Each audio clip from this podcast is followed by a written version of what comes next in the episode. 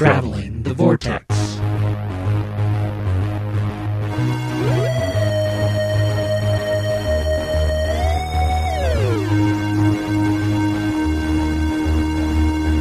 We've joined the Doctor as he travels the vortex, then landed at episode number 284. I call this one Unrecord. I'm Keith. I'm Sean.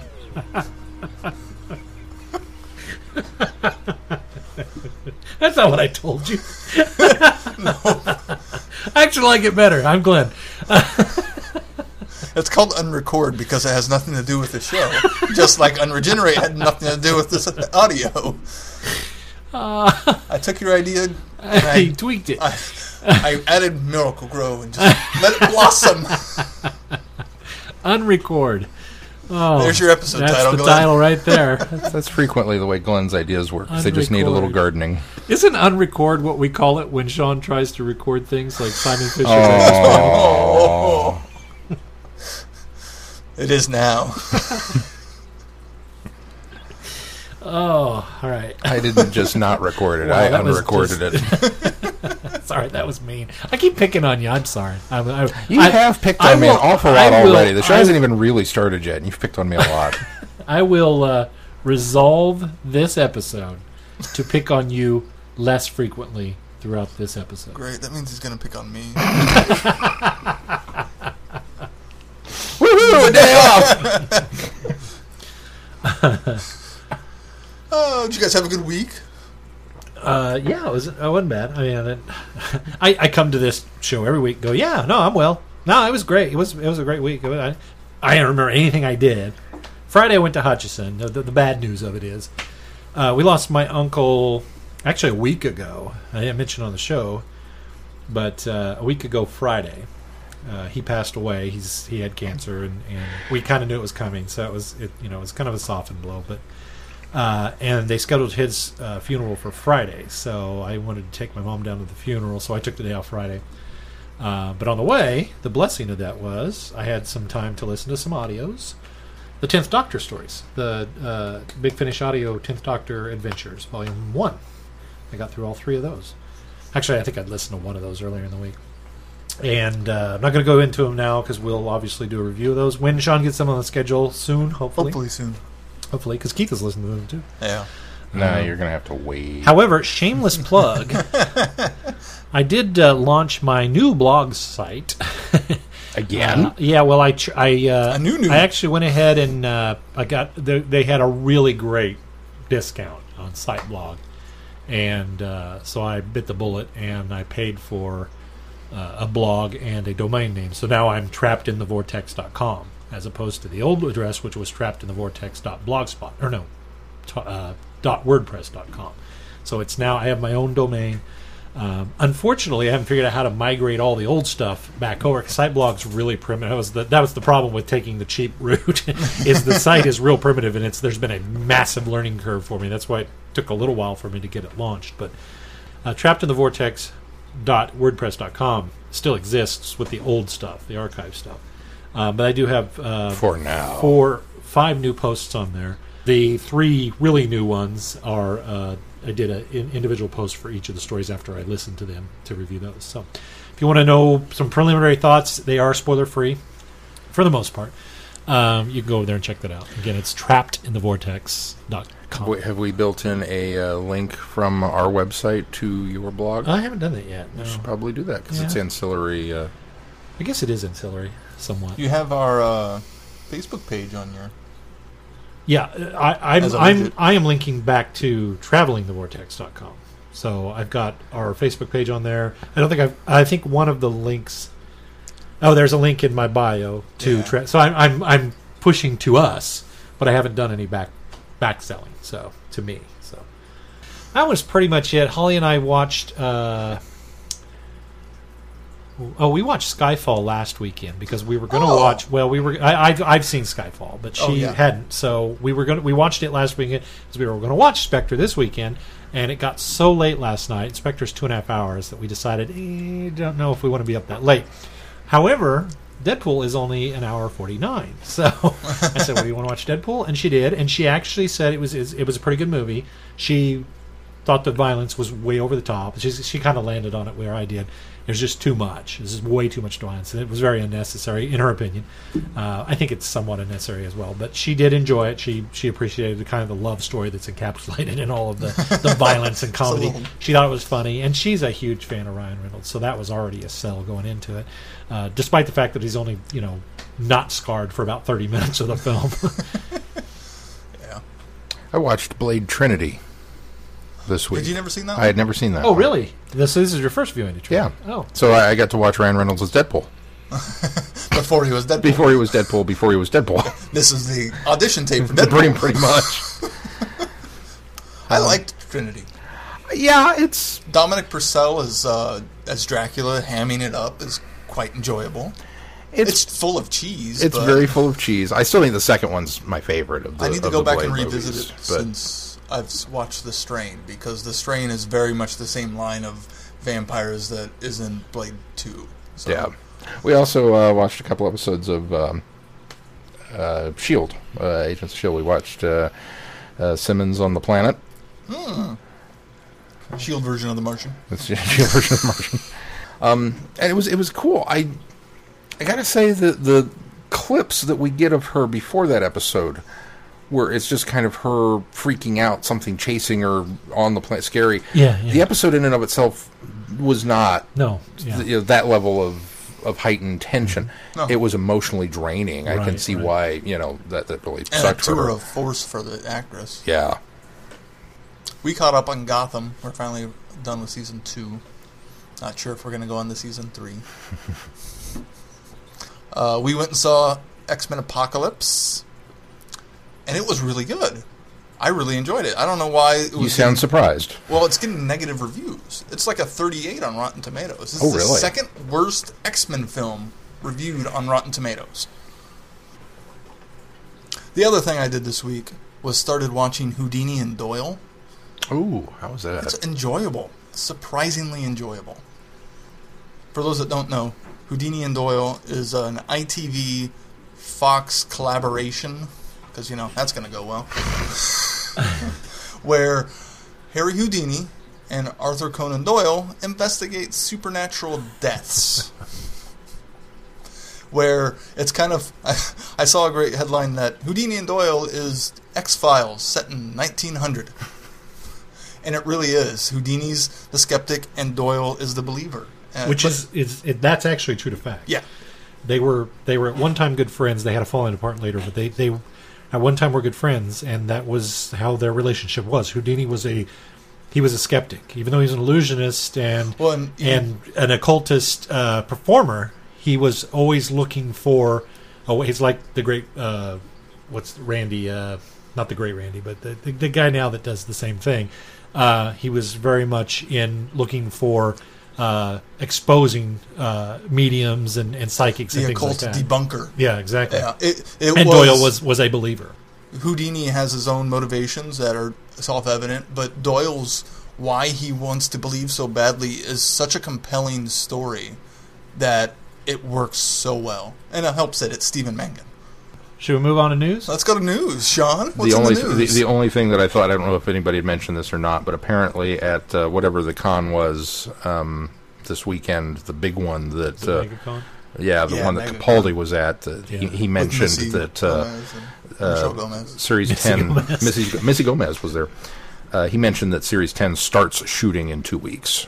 So everybody kind of treated that as an official. Oh my God, we've got an official start date, and I was kind of like, eh, we knew it was coming. But so now you know, shooting. two weeks, going in with what Glenn was saying about we're so plugged in that we've got to know everything about everything. now you know, two weeks, Have they shot the Christmas special yet? two weeks. Two weeks is that? I don't know. I don't know. It's As so with- far away from airing that I'm not going to get excited. As with, as with all things, who I don't know. Do, are we counting the Christmas special as part of See, Series it's so Ten? confusing at this point. So I don't think it is since we've had a co- uh, Christmas special already for Series Nine. I think that this, I think this will be a bookend year for. Yeah. I think this will be Series 10 0, and then 1 2 3 4 5 and yeah, 13 yeah. So there'll actually be 14 episodes next year. or are they doing one less during the season because they're doing two? I don't think they're doing one less. No, they're not doing one because that was a big news item. As we're getting 14 episodes of Who. So I think we count probably end up counting uh, Christmas as season 10 zero as they've done. I think with uh, Most of the Christmas one. no. Well, That's how I've always counted That's how we have we have said that. Well, the but box I- sets- If you look at them, anyone that can, uh, has it at the end is part of that previous series. But if the box set has it at the beginning, I think Christmas Carol, Christmas Carol, Doctor the Widow, and the the. Wardrobe are that way. Doctor the Widow and the Wardrobe. Yeah. Yeah. I, I, for some reason that sounded wrong, and then I was like, "No, no, you're right." Doctor the Widow and the Wardrobe. Snowman is the exception, as well as Time of the Doctor. that's in the middle of the season. and the not surprising news that Michelle Gomez says she's coming back to the show. Yeah, that's uh, I. I kind of assumed. That's another thing that, that, that irritated me is when that dropped. So many people were like, "Oh God, we're gonna see Missy again." We've seen her in four episodes, people.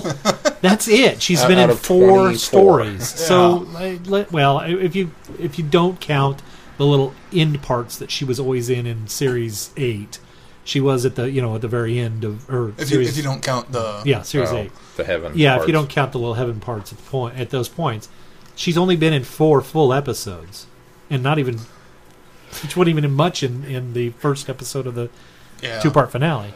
So I just or it's the much of the it's irritating me that people are already going, oh, it's too much master, missy, mistress, whatever. I'm done. I gotta go there. Positive show. Good vibes. Not picking on Sean. not, not, not going in onto tirades. Love and want- unicorns. You, want, you, want, you want your soapbox? Love and unicorns. No, just keep it over there. But not not everybody though has gone. Oh wow, we're getting another Dalek episode this season. Woo! Said no one ever. Except Glenn. Wait, we're getting another Dalek episode this season? I can virtually guarantee it. Yes! At the very least, a Dalek will show up somewhere. Daleks, Daleks, Daleks. You know what's never been done? They've never like been to Manhattan. Oh wait, no, they have. Um, you know what we've never done that. Manhattan, we've never Kansas. actually gone inside a Dalek. Oh wait, no, we have. Um, uh, You know what has never happened? The Daleks have never won. It's true. that is true. Let's do something daring. Let's let them win one. Victory of the Daleks. We could we could name it Victory. Oh no, Oh, wait, no, we can't no. do that either.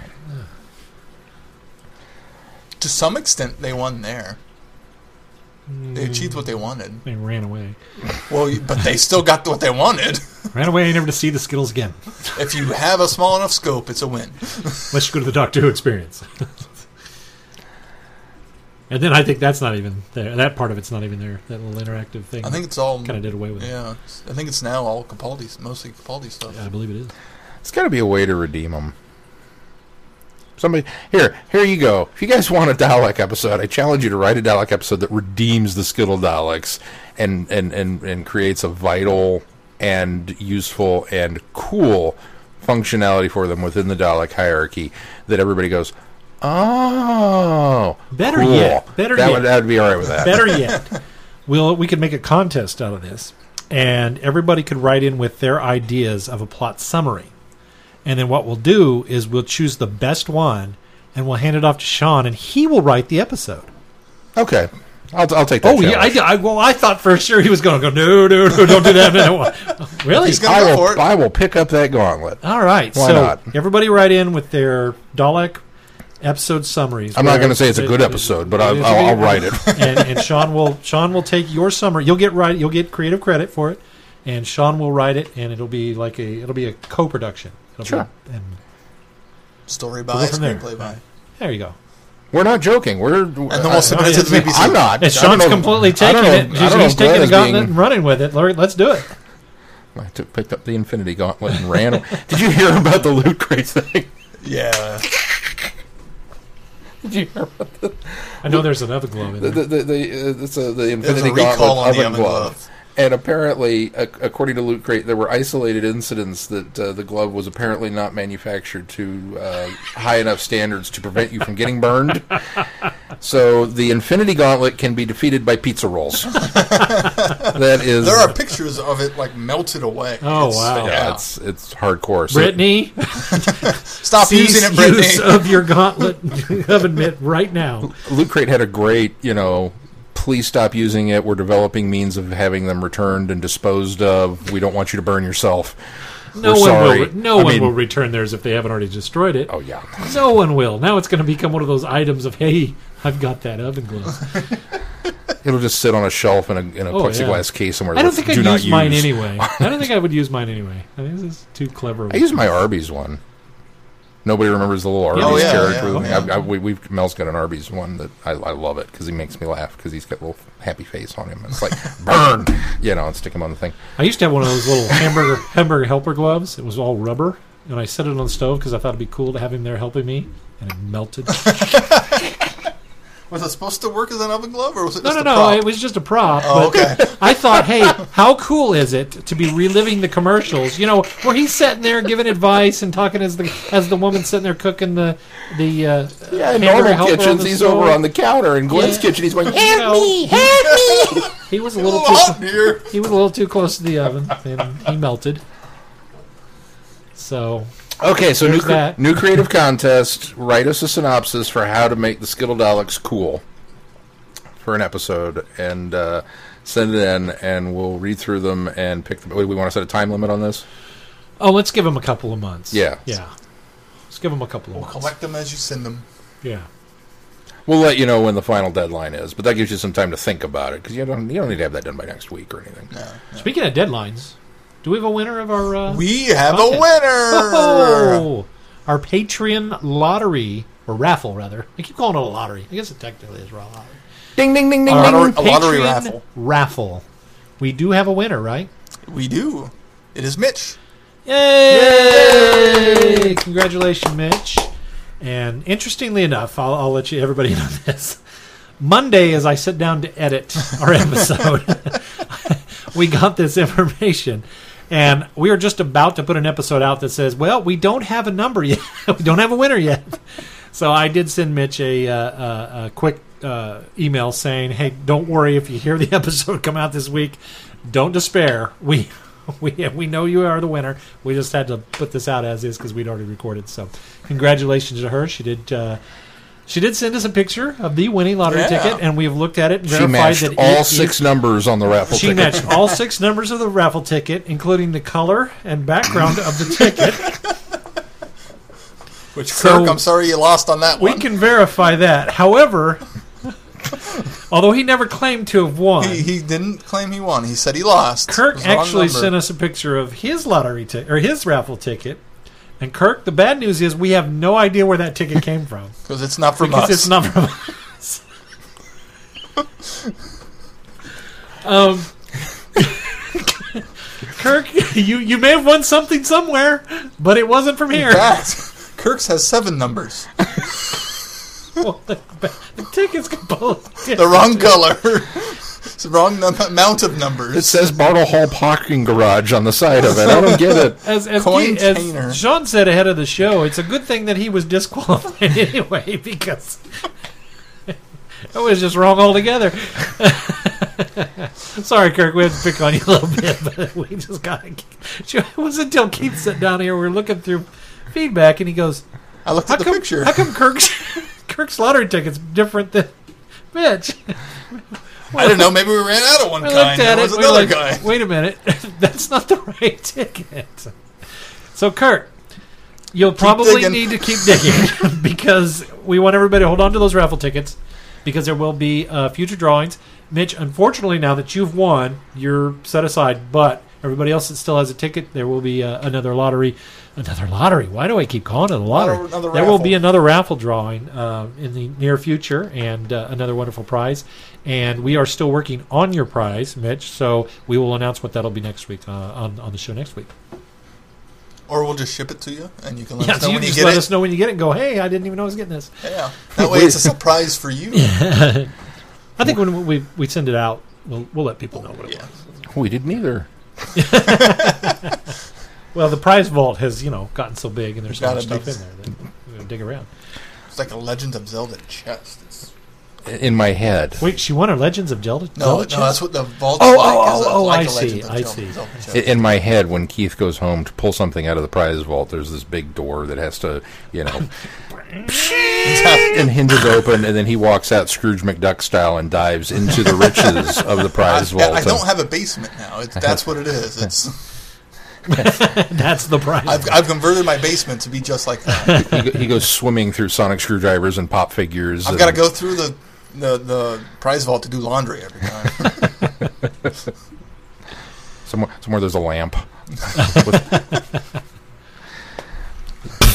carpets and Ten thousand years. Give you such a crick in the neck. All right. That's why I've never been invited over to the, the prize vault. I'm less than worthy. I am not a diamond in the rough. Sean shows up in his swim trunks, ready to dive in. All right. You more have to wade in because I don't haven't got this diving board built in yet. I haven't figured out how to do that. Got to get Cody's spare room to have a retractable floor so we can. Bang my head on the stalactites. Shall we continue digging through the mailbag and see if we got any feedback this week? We do have some feedback. All right. Holly sent us some feedback. She said, "Hey guys, long time no write. Have been keeping up with the podcast. Bit of housekeeping for the book of June. The the book for June for the Traveling the, the Vortex Doctor Who book club on Goodreads. It is Royal Pains. I think Holly is coloring her review of the episode of the book because it's called The Royal Blood. or or it's it's untapped feelings about moderating the book club. I'm not sure. Or maybe it's a subliminal message about us. That could be also The Traveling the Vortex book club book is Royal Pains. I mean, uh, blood. Not you guys. royal blood. All right. So, I totally Royal read the wrong blood. book for June. Royal Blood will be. Royal Pain, that was the uh, uh, American knockoff version of Fawlty Towers, wasn't it? I think it was. Had uh, Who was the guy uh, that played Dan Fielding on Night Court? John Larroquette. John Larroquette played a version of uh, I think I can't remember. Uh, I think their last name was Royal, and they, had, a, Uh-huh. they had a hotel, and I think it was like the Royal Arms or something like that. But it was it was it was basically a recreation for American television of Fawlty Towers. So it was called Royal Pain. The uh, There- there cover is- of the book is, in fact, Doctor Who Royal Blood by Una McCormack. There there's a USO sh- USA show called Royal Pains. Maybe that's why she thought of it. It's run Oh. for like eight seasons. Oh wow! So that's June for this month. That's June's book club book. June's book club book for this month. Uh, she says I will have the pull up for July around mid June. On to the review. Unregenerate was an interesting audio. Having the Seventh Doctor being held captive and not himself was interesting to say the least. Cool to see Mel use her computer programming knowledge in this audio. Not sure if she has before. Plus, Seven's hologram message to Mel was so him. Overall, a decent audio. Looking forward to hearing everyone's thoughts on this audio. Holly from Wisconsin. Thank you, Holly. Thanks, Holly. And thank you for uh, handling our book club for us. As Hopefully, it's always, not a thank Royal you. Pain. Yeah. uh, of course, if you want to send us feedback, send it to feedback at travelingthevortex.com or head over to our website, travelingthevortex.com, and fill out the feedback tab. Uh, you can also reach out to us on our various forms of social media Twitter at Travel Vortex, uh, Facebook, Traveling the Vortex, Instagram, Traveling the Vortex. All any good social media site, we are likely on there. And of course, you can use those feedback. And some of the uh, bad ones too. Like Google Plus. You, you, you said it, not me. you can use those uh, feedback links if you want to send your story uh, to us as well. yes. I wouldn't send that through Twitter. S- it's definitely send that in an email. That way we can Wait, so keep you can do a of it. summary. And a really good 140 summary characters. Well, 140 that's a good. That's a good summary. Good job. Challenge number two. No, no. And 140 characters or less. Die hard on an airplane. What do you think, guys? Should we move on to a review? You know, I know that I, I've read her email, and I know that she says um, that is so him. uh, in his uh, hol- seventh hologram message to Mel was so him. I know that's the the wording. I heard you read it as that was so pimp. I had to stop and go. What? So him, him. I mean, I guess it, I guess it was, but okay. Why not? Even though I know I know what the word is, I'm sitting here looking at it. Nope, pimp. That's one thing I never called a Seventh Doctor. I'm sorry. I'm just gonna say it now. Not even with the with the hat and the, the Maybe sweater. with the fur coat when you had it on. All right, should we move on to our review? Unregenerates in a rundown asylum. Screams and echo. Screams echo in the halls as the mysterious creatures roam, terrorizing the staff. Patients complain of betrayal rather than illness, and no one is quite what they seem. Mel knows the doctor is the best person to find the answers, but she is stranded on Earth, and the TARDIS has returned without him. Why does a medical facility need to be under armed guard? What procedures are the staff carrying out, and to what purpose? What is the price that must be paid for making an agreement with those who run the asylum? As the answers begin to be uncovered, the doctor finds that the past may yet come back to haunt him. I'm not sure what I want to give that one. No, no, no. I heard some crickets. Well, no, it wasn't. wasn't it wasn't cricket worthy. Oh, Glenn thought it was cricket worthy. Ah, wasn't bad.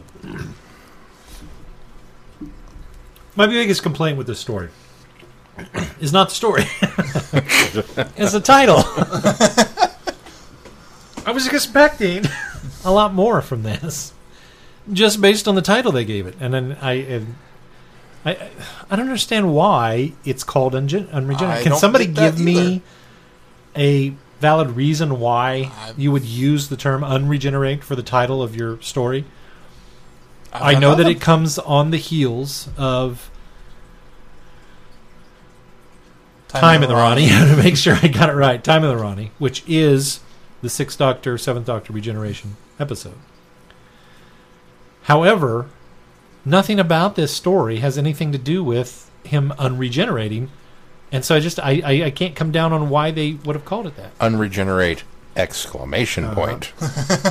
That being said, I I, I I can give you Other- where the title came from, but not why they used it.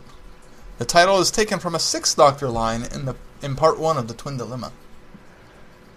But why they used it for this story, I still can't explain. I my my stance on the story has actually changed since Friday Night Who. I went into this and listened to it and thought this does not feel like a Seventh Doctor and Mel story. It does not feel like that Seventh Doctor. It feels like a Seventh Doctor that should be with Ace. Until I rewatched Time and the Rani. And what I remembered predominantly from Time of the Rani was the comedic, slapstick, clownish aspect of him. But this time I saw those him railing against whatever this thing is that the Rani's doing, and him being indig, indignant about the whole thing, and especially before he gets the amnesia that she gives him, he, it's very in line with what we get in this story.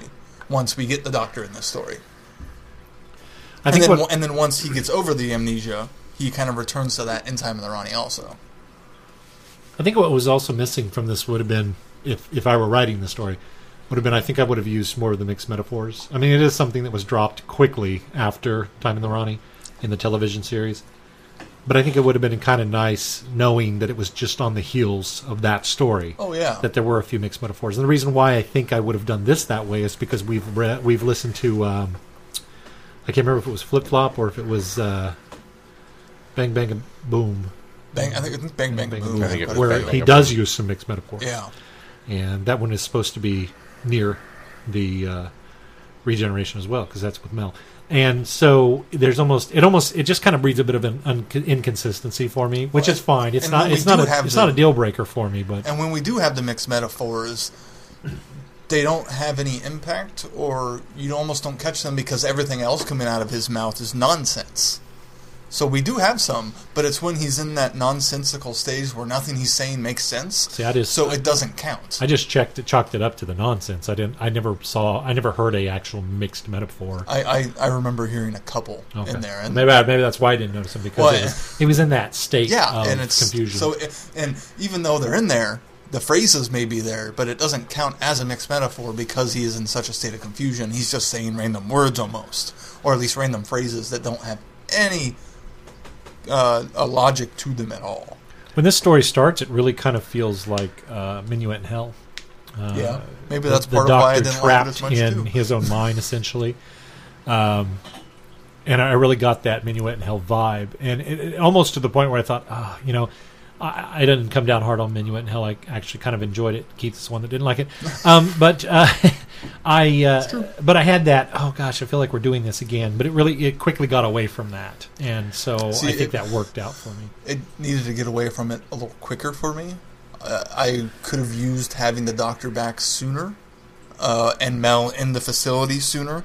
It because what it was almost two full episodes before she got actually in to the Yeah, facility. they were outside the facility it took for a while. way too long. the That should have they should have been inside and with the doctor. He could be still not making sense in one episode. Well, and the interesting thing about that is when he, when they quasi rescue him or find him, catch up to him, and, and he starts to get away, he he does start to. That's when he does He start starts- to trend back to Yeah. his normal self, and so And Chakra is a great addition to the group, and I, I liked his character. Yeah, cab driver. I like well, the cab- I like the and- cab oh, driver. cabbie too. Yeah. yeah. There's a lot. There were pretty good characters in there. I thought the one uh, Time Lord lady was kind of. I can remember her name, but she was. Yeah, she was kind of. Well, is that the older one? Yeah, Or, the okay, no, professor. I'm talking about the other one. The Regan. kind of yeah Regan. Regan. She was a bit militant for me, but uh, for, especially for being a Time Lord. Although She's when they CIA, finally dropped the yeah. line that she's CIA, it, it kind of made sense, and I was able to accept more of what I had heard from her based on that. But I still thought she was a little too. It's it's one of those things that uh, I, there's some great nuggets to the story. I really liked. I, I was with you initially that I thought, oh man, we're doing. He's he's going to be uh, babbling, you know, broken doctor through most of this, and it'll be up to Mel to save him. But we didn't really go that path with it, and we did it in such a way that it was different from the times that we've heard this kind of of story before. So I thought that was cool. Was another one where we had Yeah. the Doctor too. Um, and then the fact that, of course, being a Seventh Doctor story, he's faking. Or at least it's alluded to that he was faking. Maybe he actually did get scrambled a little bit, but it's, it's alluded to the fact that he, he's pulling one over on everybody. Um, Well- which I thought was kind of cool. But he is and he isn't because he does admit that this was a ploy and he went into it. It, it, it was derived by him as a plot for him to get in. He does allude to the fact that because he did have to struggle so hard to fight back, Because he did have the thing in him. yeah, Yeah. that I kind of took it to while what's her name? Uh, Re, Re, Re, you just told Regan. me her. Regan. While Regan is trying to convince the other the professor that he is faking. It you find out that he genuinely did have a lot of confusion and he was broken to a point because he does make the, the comment that he had he was he, he had to struggle to fight back. Um, And that was him struggling to fight back. exactly, and so He was probably more lucid than the other people. it was I was Yeah. I was kind of grateful see that. it that while I did the same thing, I thought, well, he's he's faking. He's obviously in there as, in, as a ruse, but also she was so adamant that convinced that he was faking that I kind of thought, well, maybe he's not because she suspects it. Because a lot of times you don't set something like that. So I, I was grateful to get the comment later from the doctor that a lot of that was genuine. It was just, but he, he it still was part of the plan. He was just having to if, if the what was the entity the the, the multi body or multi uh, conscious. oh, I just said that one too. Yes, you did. uh, did. Sorry, I'm terrible. Chakra. Uh, if it wasn't for the chakra helping Shakara? helping him Shakara? out, he would have that would have completely overwhelmed the Matrix or whatever would have completely overwhelmed him. So Yeah. But I, I, I like the fact that uh, maybe because we've listened to the Eighth Doctor ones like Minuet in Hell, if it had been the Eighth Doctor, it's almost like, yeah, he would have been zapped and mindless for most of it, and Yeah, then come out of it and fixed it. Versus because it's the Seventh Doctor one, I'm attributing it to oh he's scheming again already, you know. So I, Although kind of- this fits, considering Time and the Rani, it fits that mo more than the scheming mo yeah, at this point in the Doctor It does. run.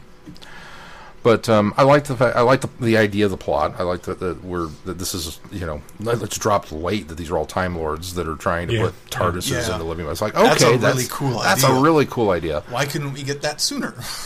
and that's I think maybe part of the problem is so much of the story, despite the, the, the once again the great audio production work that Big Finish puts into them with some of the sound effects and the the beeps of uh, computer pads being hit that kind of cue into the fact that this is not a normal Well, and Mel facility. even has the line of, "I know this software, but I can't place it right. And I mean, because she knows the TARDIS software." even even before you wind up with them being outside uh, in space, Yeah, you know, yeah. There are little audio cues that they kind of give you that it's not your standard run of the mill asylum, that he's not locked in Arkham. Um, but yet, so much of it felt like it was. We're, you know, we've got. It felt like Arkham, Yeah, it felt like Arkham. You just you could especially if you've watched season two of in, Gotham. in, in your mind's eye, you could feel that there were overhead halogen bulbs and well, they even talk about a Victorian setting. Yeah. whatever reason it was set to. Of It it, it just it, it, it's confusing in a way that for for being this big top secret, high council approved um, uh, mission that the that these guys are on, that they're dealing with such a strange human configuration of of things. especially when they have so many aliens already there too. Now, I can understand not wanting to own up to, you know, that it's Time Lord. You don't want to come out and You tip your hand that that right away. that, early, but it, it felt like maybe a little too much effort was Well, I- gone into trying to pull the wool over our eyes, and it made it a, a little muddled. I mean, versus, to some extent, because I mean, we follow the one guy, Lewis or Louis, and as um, no, Louis is the Time Lord. Sorry, uh, Johannes. As we follow Yeah. him, and he gets introduced and gets the offer, and then Louis comes back and he has the line of "You haven't aged a day." I that automatically sets up the flag of okay, there's something alien going on here. So you could have Well, and Made- you made automatically this- suspect that time, time is involved as well. Yeah, yeah, Yeah, Uh, we, we at we're very gonna least. we, we're gonna come and collect you the day before you die or something. It's like okay, well, they, obviously it's time travel because they know when he's going to die, so yeah. they can so pull him out I, of that. I- you, they could have easily not had the weird Victorian setting and still had me believe that, and still had the surprise of it being Time Lords Mm-hmm. down the lo- down the road. They could have had it more of a a spaceship sterile environment sort of thing. Yeah, I got the impression though that the Victorian setting was kind of camouflaged because I got the impression that that was more of a bring people in, especially if you're dealing with Earth uh, Earthlings or, or people from the Earth. It was kind of a, it's even if it's even if it's anybody up to, all the way up to the 21st century, that's a little more of a familiar like uh, buffer, uh, getting them into getting used to the fact that what you're just about to dump on them uh, once you come into the facility. So, to me, it was kind of like a you bring them in. If you walked into a sterile white environment and say you're you know were visited in the 1950s, and then suddenly there's this weird eerie alien feel. But if you take them into I'm dead. what you expect, well, you, if you know, take them into not- what you expect to be an asylum that may have been around since Victorian times. You you kind of ease them in before you kind of drop the bomb on them that you know I guess we're going to inject a TARDIS into your head and make you a pilot. Yeah, I I guess since they are bringing in a human, that makes sense. That's a good way to retcon it. I don't know. It was retconning. Yeah. I, I kind of presumed that was the uh, Well, but the- writer's intent. She the the Kleist has that line of where she almost doesn't understand why it- it's. She made it sound like it's always like this, and she doesn't understand Yeah, why, I guess I suppose that's true. unless it's just the broken chameleon circuit. That doesn't happen. That never happened. One thing, I, I, I agree with you, Sean. I really like the nuggets in this story, and it's got some really cool ideas that I wish were better realized.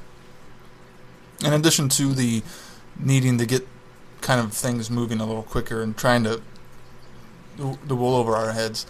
I think Kleist and Louis were a bit too ready to give up on this whole adventure Yeah. because it felt like there was no climax. This guy, the the the, the guy who gets the who actually gets the TARDIS and it works, gets in the, the, the gets in the Doctor's TARDIS and they're like, "Oh no, stop! Oh wait, okay," and then it's over. it felt like there was not a big climax. Uh, Regan tries to fight and then eventually just kind of gives up. Uh, there's no that they, they talk about the Time Lords coming in, the kind of swipe. You almost get a War Games feel to it, but then they don't fully show up, and it just feels kind of like, yeah, okay, we're gonna give them a TARDIS and we're gonna let them be happy Well, and do their own thing. Uh, maybe I just- mis maybe I misunderstood.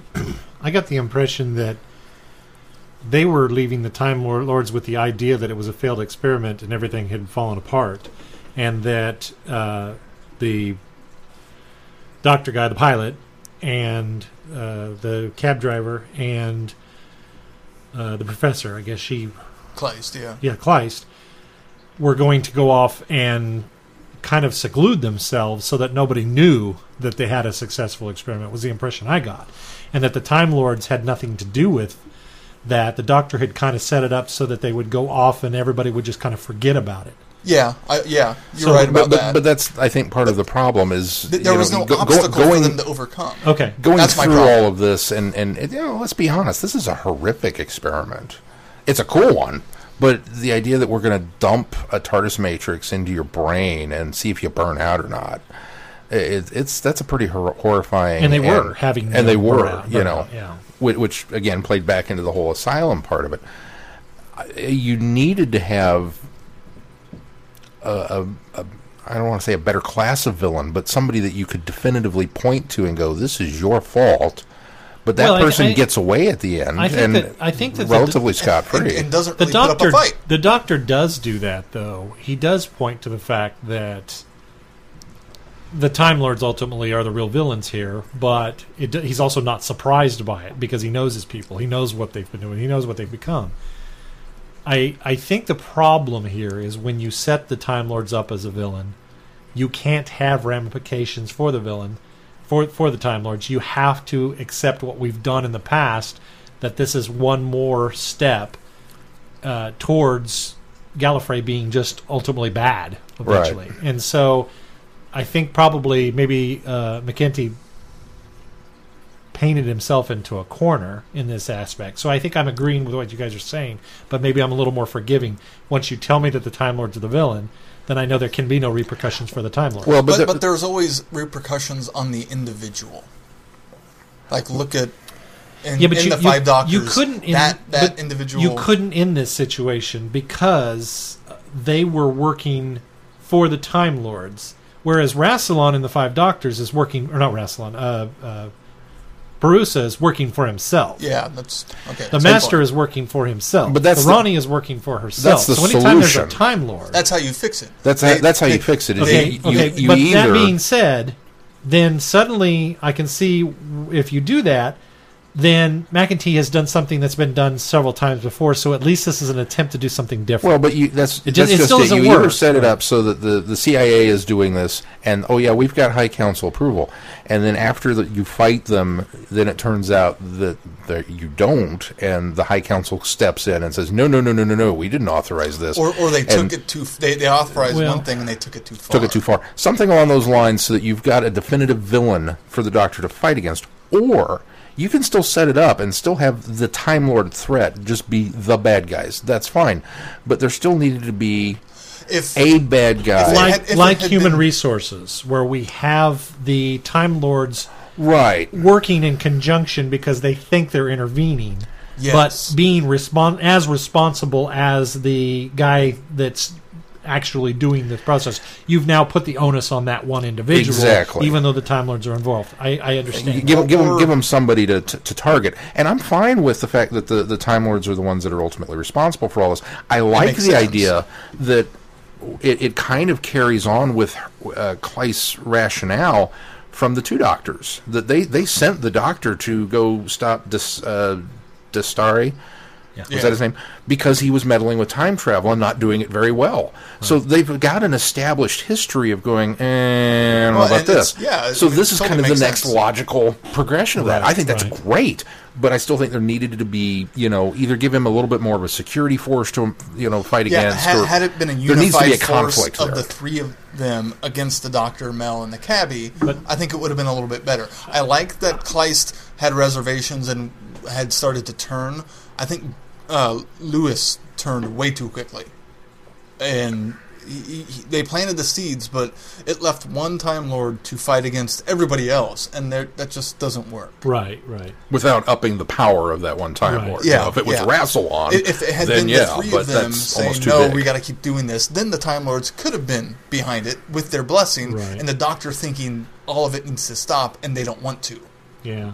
I also, though, get the impression that the Time Lords kind of I, this group was working independently of Time Lord knowledge. They the Time Lords knew what was going on, but didn't know maybe the device or the means or the the ramifications. Or they, they were kind of, you know, well, uh, you do your thing over there, and we'll just ignore you. Yeah. kind of thing. And so I, I, I guess I still come down on the fact that I appreciate the way that this story played out because I didn't want to see the same retread of a story that we've got one heavy, one baddie to put this all on.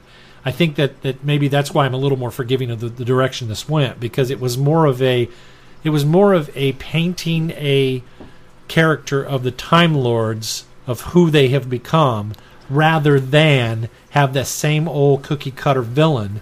You know, even though the Time Lords are involved, we've got the human resources is a good example, even though they're indirectly revol- involved. It's you, you still have that cookie cutter. Okay, here's your bad guy. He's doing things that he shouldn't be doing, and the Time Lords are just letting it happen. I, uh, to me, that would have been almost a retread. Whereas the way that they did it, well, I still don't think it was a strong ending, and I agree with everything you guys are saying. Had we done that, then it would have felt like old hat, and I may not have liked the story, the the, the conclusion of the story, as well as I end up liking. One thing this story does really well is it foreshadows the Time War really well. It really helps paint that road for because they even talk about the Daleks having the time travel ability. It really helps. It's it's a great paving stone on that path. I think. retroactively. Yeah. Yeah, And what Well, I- and because it, this did come out This- after yeah, Oh, did it? yeah. This this particular one was no, no, no. This was before that. 2005. June Oh, it was 2005. 2005. Okay. Well, and it was at that point that I think, at least I've read, that uh, Big Finish did kind of. They had some ideas. Well, they, they, they what they did is they tried to steer the boat so that it did not directly lead into the events of the Time Lord War, But- but, give you little bits and pieces of why the Gallifrey. Well, had oh, but in become the way it 2005, the show had just come back, so we would have only gotten. At the, at the time this was knew there released in June, it would have only been, if anything, fragmentary information that Okay, but- there was something bad that happened. Well, no, at that point we knew there was a time war.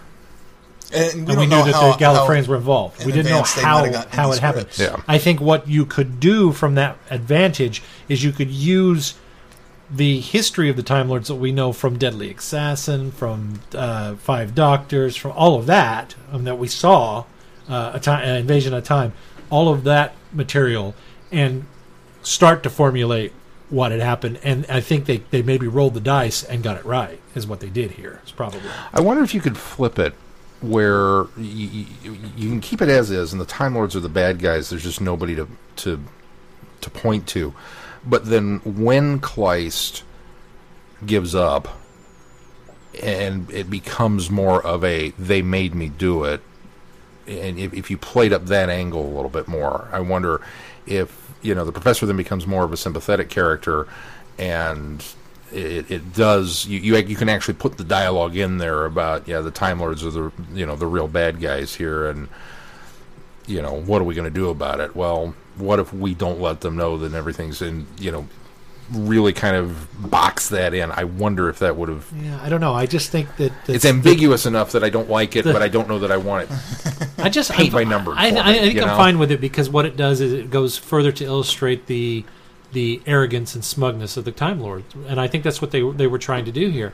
Yeah, And I think they were also taking their cues, and and we don't know much about this, but I think they were also taking their cues from the Virgin New Adventures that came before that in the Seventh Doctor era, knowing that the, that era was already framing the uh, Galif- the the Time Lords as bad guys. I mean, they were they were taking cues from the series that was already starting that down that road, and they took it a lot further. And I think that maybe that's where uh, Big Finish was taking their cues because they, they, it's obvious that Big Finish, you know, at least holds some of that continuity dear because they they, they go to great efforts, and they've even made two sidestep stories, but they go to great efforts to make little references back to things that happened in that in the Seventh Doctor era, era there as well. So,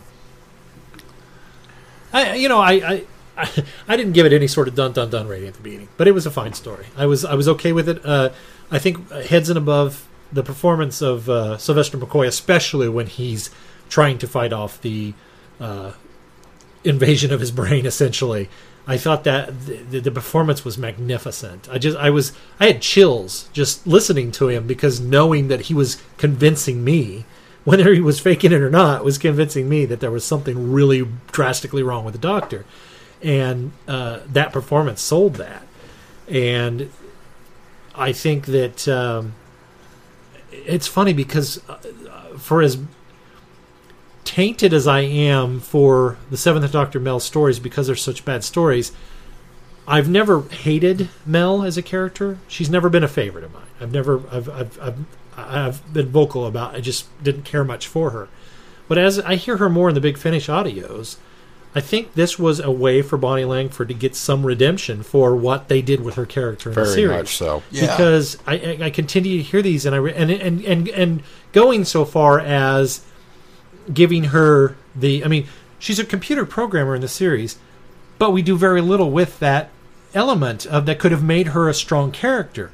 We tend to do that now in Big Finish. We tend to give her things to do, reasons to be, less of the companion that's just there to ask questions for exp- exhibition, and more of a hands-on, something to do companion. And the the, uh, the the the greatest evidence of this is in that first story where she's having to figure out where the doctor went. I mean, she's Yeah. she's on her own there Th- for the this- first two episodes. This is a great Mel story. This is where the story shines the most. I think is its portrayal of Mel and Bonnie Langford's um, very capable handling of the material. Uh, you know, it Mel's she, she's running around doing the detective bit with uh, you know they give her a companion so that she can Yeah. explain things. She's very knowledgeable when it comes to oh yeah aliens. This is old hat. She takes the bull by the horns and she's you know helping to guide that through and, and she's dealing with both of them. She's dealing with the, the, the alien presence and being we're human. It's okay. We're not here to hurt you. And she's comforting the cabbie, going oh yeah don't worry about it. I got this. And she goes through all that. She gets a computer moment. I mean, she she figures everything out. She rescues the doctor. She goes through, and it's such a strong She gets her own performance for her. And yeah, I just everything about it in in this one really worked on that level. And I'm kind of with you. I just Mel was never. Maybe it was because the stories that, that, that she was unfortunately saddled with were of a you know lower quality uh, uh, of, uh, from the writing maybe it was just saddling with that era and the kind of the chaos of the the, the, the sixth outgoing and the seventh incoming and then you know because I've we've always said that it's the seventh Doctor and Ace. That's the companion Yeah. pairing for that particular timeline. And I think it's unfair because it's the sixth Doctor and Peri. But Mel's kind of sandwiched somewhere in between these and she's present for the regeneration even though strangely not So it, it's it's just kind of where does Mel wind up? Where do you fit her into this whole thing? Um, coupled with the screaming, which God love the pipes on Bonnie Langford. I had forgotten until we rewatched Time and the Rani this week. It was like, oh yeah, there was a lot of that during this time. on. Varos too. Yeah, Is there's a lot of screaming. or not uh, no, she's not in that one. not not Varos, but Uh, Vervoid, sorry, Terror of the Terror Vervoids. Vervoids. And, and I that's knew it one had to thing. be. That's one Terror thing. Uh, Big Finish does well is doesn't make her scream as often. Yeah. Well, it shatter all of the audio equipment. in the, And our eardrums. they, they, they, they probably tested it once, and there's some poor deaf guy now who's just he had the headphones on. Is like can't do that again. Sorry, Bob. And, I, um, and, and I thought the supporting cast did a fine job. Again, I think uh, what's her name was a little more, a little too forceful and militant. But Uh, here's a nice little tidbit. Kleist was played by Oh crap! I lost her name. Jennie Linden. Jennie Linden was Barbara in the Dalek movies. The Doctor Who and the Daleks. Yeah. Ian's girlfriend and Susan's elder sister. Whole other timeline there. That's kind of a neat. Whole other Easter universe. egg. we joked about it off mic, but with the, the, the title that I don't think any of us were enamored with, with Unregenerate, the uh, apparently an early title was going to be Mark IV. Mark four, Mark forty. I thought it was Mark 40. It's Mark IV according to Wiki. Oh well, I don't think that would have been as telling as we thought when you said Yeah. Mark Forty. When you told us Mark Forty. I thought it was Type 40. I don't know what Mark IV is now. Well, Mark IV is usually the newest upgrade or version of something, or a, a Mark is usually like the uh, canine units are always Yeah. Mark One, Mark Two, Mark Three, Mark Four. But Mark IV doesn't still tie into anything. No, no. Maybe because it'd be a Mark four of a new species. I completely read it wrong. I think Type 40 would have been the best possible title, but unfortunately probably would have spoiled it. Yeah, yeah. But of course, the maybe, Type 40 is archaic at this point, so maybe that wouldn't Mark- work either. Well, maybe maybe Mark. I don't know. There's no it. good title Well, for this one. Maybe Mark IV would have indicated the progression of the TARDIS. I mean, the the, the, the the first, the original uh, TARDISes would have been the Mark Mark One versions. They would have had you know Mark One Type forty, Mark One Type you know just whatever delineation within the Mark, and then Mark Two was the next step of upgrade for TARDISes. S- Uh, Mark Three would have been the next upgrade, and so perhaps now they thought, well, we're on Mark Four, and this is the next progression of the evolution of the TARDIS. Maybe that's where they were going with that. Sure. Hard telling. Mark IV K9 always seems to be the same uh, software. Not much of an upgrade. Same software, new case. Pretty much. Oh, see, now it works. there you go. Same software, new Same case. software, new case. Uh, anything else about this one that we want to touch on before we close this show? Wasn't bad. It No. had it's- some issues, but I enjoyed it. it had Sylvester in it, so. How far you've come. All right. Um, well, of course, uh, you can help support this podcast by becoming a Patreon supporter. If you're already a supporter, we thank you so much for being one. If you're not, you can support us by going to a link on our webpage, travelingthevortex.com. Uh, give any amount that you can. All of that money goes directly back into the show, every one last bit of it. Uh, and then there are some sponsors on the right hand side of our page. We hope you consider uh, purchasing there. Uh, Amazon store, our Spreadshirt shop. And uh, hey, you got it. I think uh, 10th Planet has a uh, 10th Planet Collectibles. We have a uh, link on there. So if you're in the UK and you're purchasing from them, consider going through our website. Portions of those proceeds go back into this program.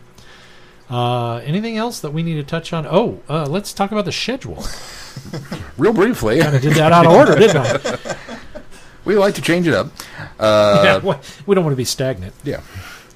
Uh, schedule next week or schedule. This is the Mark IV version of Yeah, well, you know what's the Mark IV? I'm even going to say schedule. Oh. use the Americanized Oh, if I version of it. do that. That's how different this one is. Uh, Midnight is our Friday night Who offering for next week or this week coming up on uh, the 11th of June.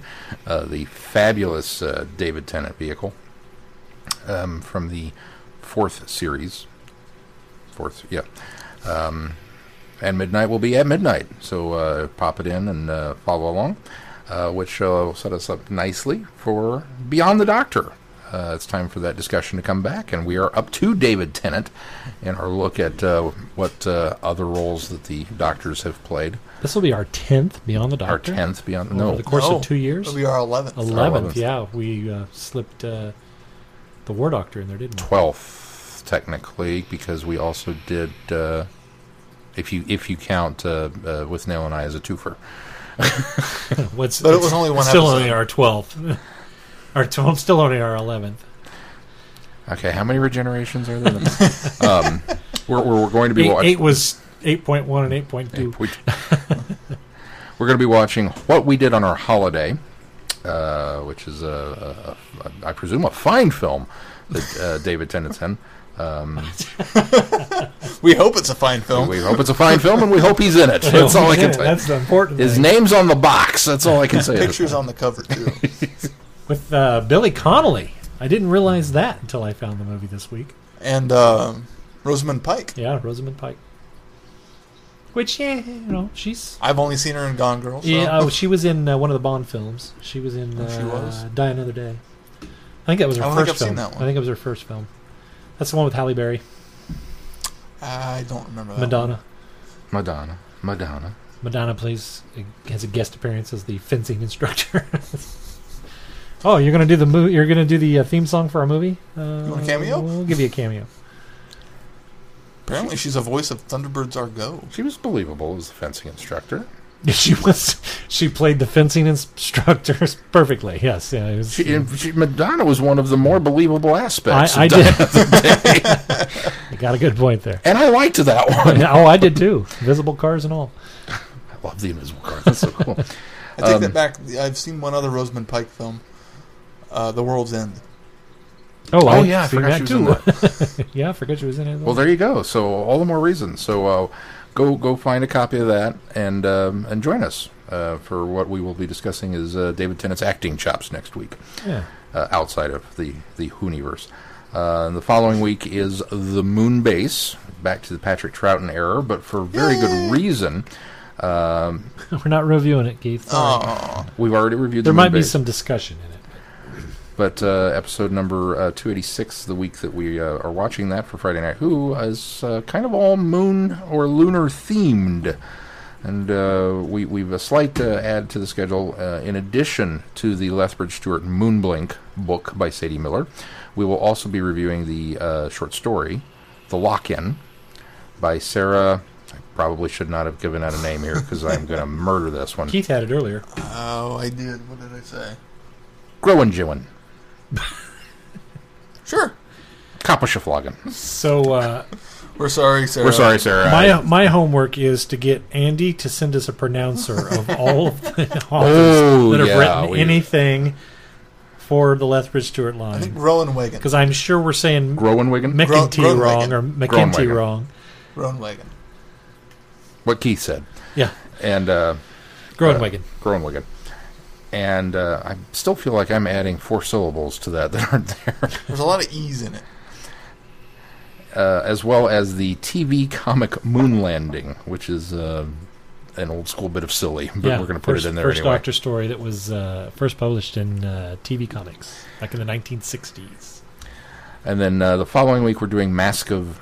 Now, how do we decide this one is pronounced? Manda- Manda- Andy actually, I should, I should pull this up. I don't have my Facebook open. Andy actually sent me this is how this is pronounced. Mandragora. Mandragora, at least according to Glenn. I'll have to double check with Andy, make sure you're right. um, but we're, we're going to be rev- uh, watching that one for Friday Night Who, and then reviewing it the following week on the show. But a little added bonus for you: we haven't done one of these in a while. We're going to do an adversary archive on Dun dun dun. dun, dun, dun, on the Mandragora Helix.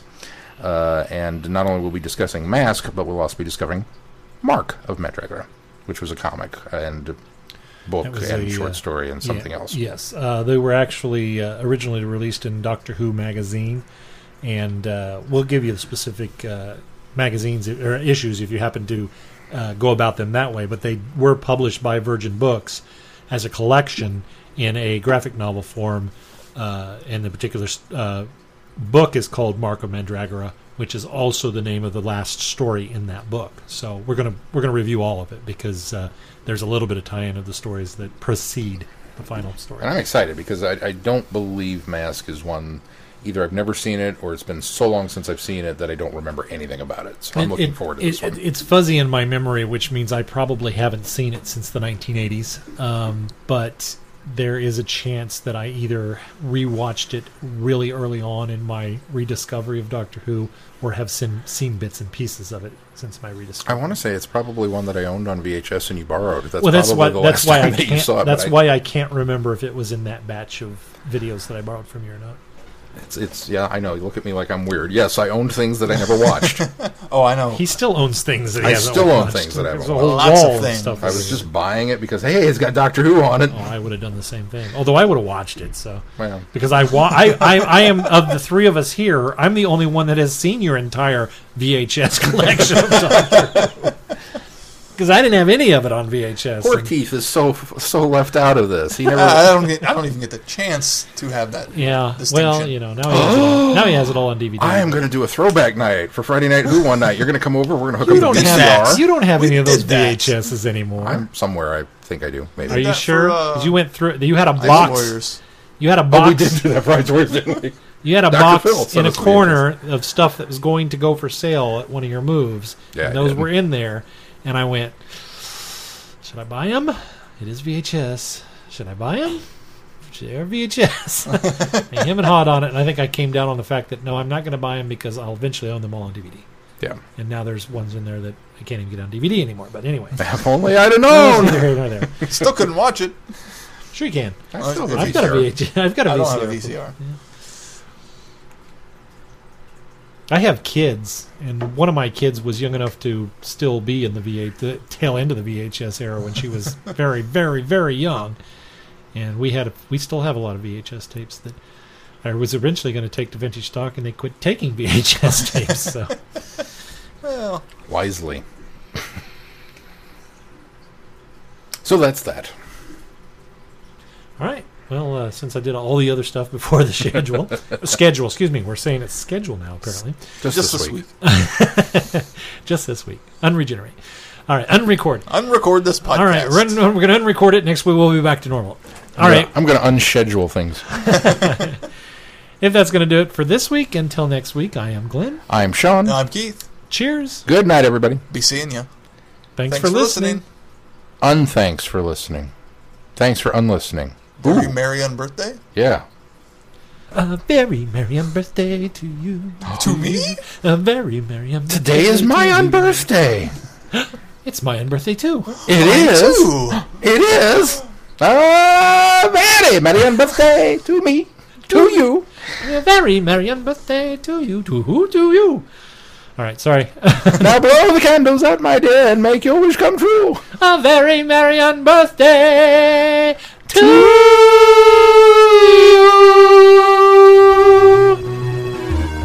You have been listening to Traveling the Vortex. Doctor Who and all of its associated programs are owned and trademarked by the BBC.